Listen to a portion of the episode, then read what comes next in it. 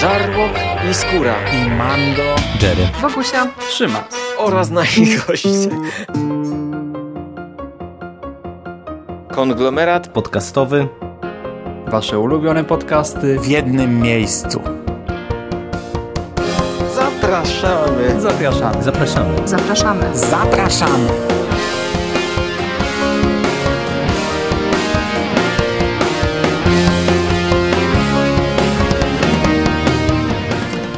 Witam w konglomeracie podcastowym, czyli na platformie, która zbiera wszystkie Wasze ulubione podcasty w jednym miejscu. Ja nazywam się Hubert Spandowski, a dzisiaj opowiem Wam o pierwszym tomie serii Hayden War, o książce Iwana Kariego pod tytułem Na srebrnych skrzydłach. To jest książka, którą wypuściło u nas wydawnictwo e, Drageus. Jest to dość nowa pozycja, w miarę nowa pozycja. W Polsce seria zaczęła być wydawana w lutym 2016 roku, w oryginale od 2011 roku. Seria liczy już 6 tomów.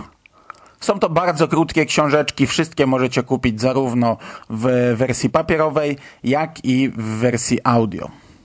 Ja o tym, o tej serii, o tym pisarzu dowiedziałem się w zasadzie niedawno, wiosną, gdy emitowany był drugi sezon e, serialu The Expanse.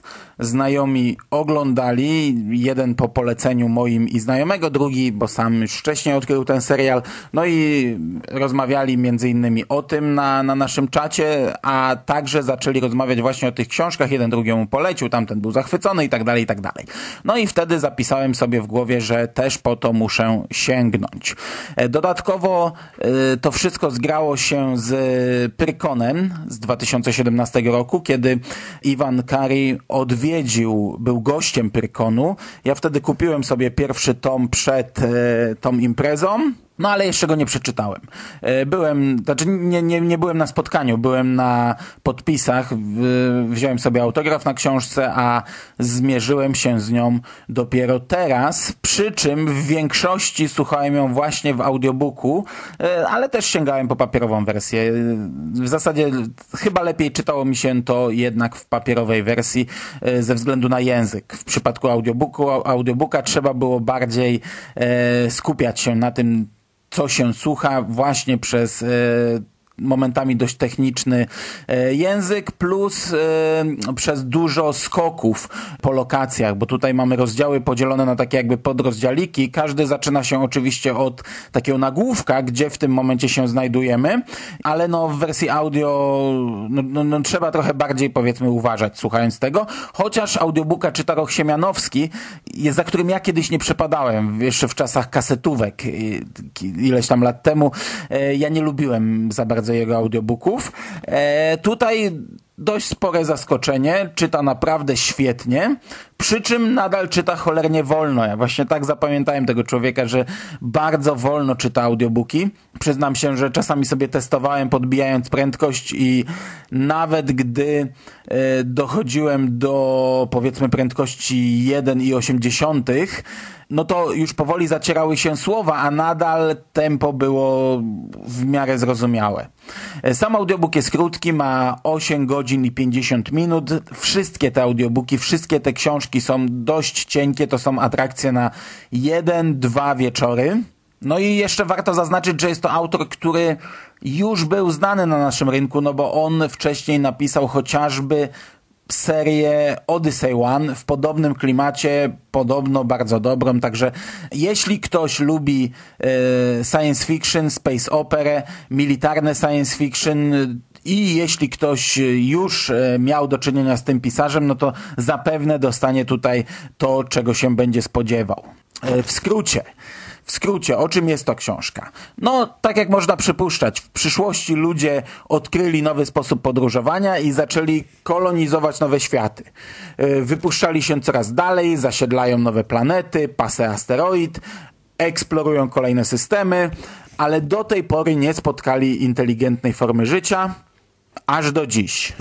Książka rozpoczyna się od sceny, w której kobieta, główna bohaterka tego tomu, ubrana w super nowoczesny kombinezon bojowy, budzi się na planecie, właśnie w świecie Haydena, E, szybko dowiadujemy się, że jest ona jedynym ocalałym z jakiejś katastrofy członkiem elitarnego oddziału wojskowego, który został wysłany do świata Haydena e, w jakimś celu ponieważ e, koloniści przestali nadawać sygnały przez system komunikacji Kazimir, sierżant Sorilla Aida szybko zaprzyjaźnia się z kolonistami. E, dowiadujemy się, że ci zostali zaatakowani przez jakąś tajemniczą siłę. E, oczywiście z czasem odkrywamy kto zaatakował e, świat Haydena i dowiadujemy się o najeźdźcach coraz więcej. koloniści zostali zmuszeni do ucieczki ze stolicy świata i odcięci od zapasów z orbity. Do podobnych ataków dochodzi w przestrzeni kosmicznej. Mieszkańcy świata Haydena wraz z główną bohaterką Sorillą Aidą tymczasowo zostaną, zostają pozostawieni sami sobie, ale w międzyczasie flota solarna organizuje akcję zbrojną. Szykuje się na wyprawę bojową do świata Haydena oraz na przyszłą wojnę. No i właśnie my śledzimy e, te kilka miesięcy, e, jakoś tam skacząc sobie naprzemiennie po różnych lokacjach e, oraz w czasie. No i właśnie te skoki czasowe w świecie Haydena Mm, wpływają troszeczkę na to, że ciężko nam jest poczuć jakąś, e, jakąś rodzącą się więź między tymi bohaterami, jakąś przemianę tych kolonistów. Czytelnik jest oczywiście o niej informowany, no ale my nie odczuwamy tego na kartach tej książki. Główna bohaterka tego, nie wiem czy cyklu, czy tylko tego pierwszego tomu, e, też nie budzi w zasadzie żadnych emocji. To jest e, niemalże cyborg. Ona ma ten swój kosmiczny, super, hiper kombinezon, ma tam super broń, do tego ma e, różne wszczepy w organizmie, e, tak zwane robaki we krwi, w ciele, w, w, w sobie. E, implanty w oczach i no, zachowuje się bardziej jak robot. Nieważne jakich ran nie, nie doznałaby na polu boju, no to od razu jest leczona zarówno od wewnątrz przez te robaki, jak i przez swój kombinezon i, i w zasadzie momentalnie dochodzi do zdrowia gdy na przykład musi dokonać jakiegoś bardzo długiego marszu, a jest, jest bardzo poważnie ranna, no to wystarczy, że kombinezon odłącza układ nerwowy i ona jest w stanie iść, nie czując bólu, jest w stanie przemierzać bardzo duże odległości w tym kombinezonie. Do tego my tej bohaterki w zasadzie nie znamy. Nie poznajemy w zasadzie żadnej jej historii, nie wiemy kim ona jest, nie czujemy z nią żadnego związku, e, nie widzimy żadnej przemiany tej postaci. No i to jest na pewno potężny minus, bo ona tutaj gra pierwsze skrzypce, a postacie drugoplanowe wcale nie wybijają się jakoś bardziej pod tym kątem. To nie jest tego typu książka. Tutaj y, raczej nie znajdziecie jakichś fajnych relacji między bohaterami, fajnego rozwoju postaci i tak dalej. Tutaj macie y, na razie proste zarysowanie sytuacji politycznej i, i ogólnie sytuacji w całej y, tej przestrzeni kosmicznej oraz bardzo dużo akcji zbrojnych, partyzantka, akcje na, na orbicie, akcje w przestrzeni kosmicznej, e, bitwy, wojny, strzelanki i tak. Może trochę nie podobać się język, mnogość e, nazw, skrótów, e, terminologii, technicznych zwrotów i tak. Z drugiej strony, jeśli ktoś decyduje się na lekturę militarnego science fiction y, w połączeniu ze space operą, no to chyba jest na to gotowy. Mnie to absolutnie nie przeszkadzało, chociaż też bardzo często te wszystkie nazwy po prostu jednym uchem wpadały, aby chwilę później drugim wypaść. Czytając recenzję w internecie trafiłem na taką informację, że ten tom urywa się w taki sposób, jakby kończył się jeden rozdział, a miał zacząć drugi. Y, I tutaj chciałbym zaznaczyć, no, że nie do końca tak jest. Y, ten pierwszy tom ma swój finał. Kończy nam pewną część tej historii. I, I choć oczywiście ja się zgadzam, że pierwszy tom jest tylko wstępem do jakiejś większej całości i wiele spraw zostało tutaj tylko nakreślonych, no bardzo pobieżnie, to ja nie czułem niedosytu nie czułem się tak, jakby ktoś nagle przeciął mi tę historię. W zasadzie ja akurat nie czułem nawet potrzeby, by od razu sięgnąć po kolejny tom, a przyznam, że siadając do lektury, byłem przygotowany właśnie na takie rozwiązanie. E, Kumpel opowiadał mi, gdy sam czytał te książki kilka miesięcy temu, że na czas przygody z Hayden War wszystko inne odłożył na bok. No, olał seriale na te, na te kilka dni, olał bieżące rzeczy, e, odłożył inne książki, a połykał te serie tom za tomem. I ja byłem na coś takiego przygotowany. Ja byłem przekonany po pierwsze, że będzie to jedna długa historia pokrojona na krótsze, e, malutkie tomiki.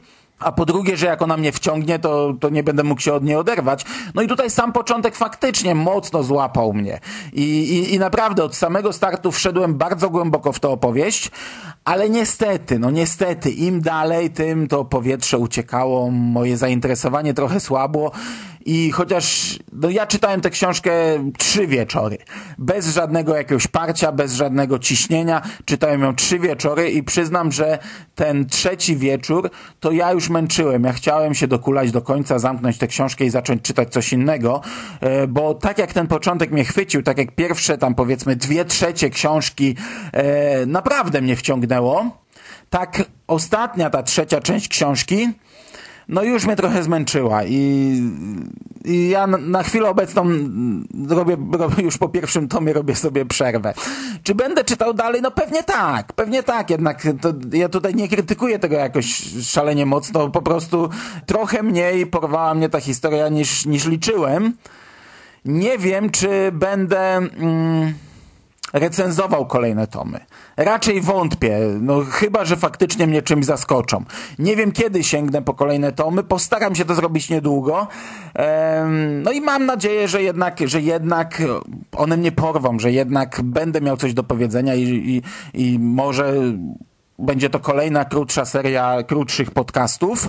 Jeśli czytaliście tę serię, dajcie znać, co o niej sądzicie. E, Dajcie znać, czy macie podobne odczucia jak ja po pierwszym tomie. Dajcie znać, czy dalej to się jakoś rozwija, czy, czy kolejne tomy e, chwycą mnie już bardziej. A na dzisiaj to będzie wszystko. Trzymajcie się ciepło, kochani. Do usłyszenia w przyszłości. Cześć!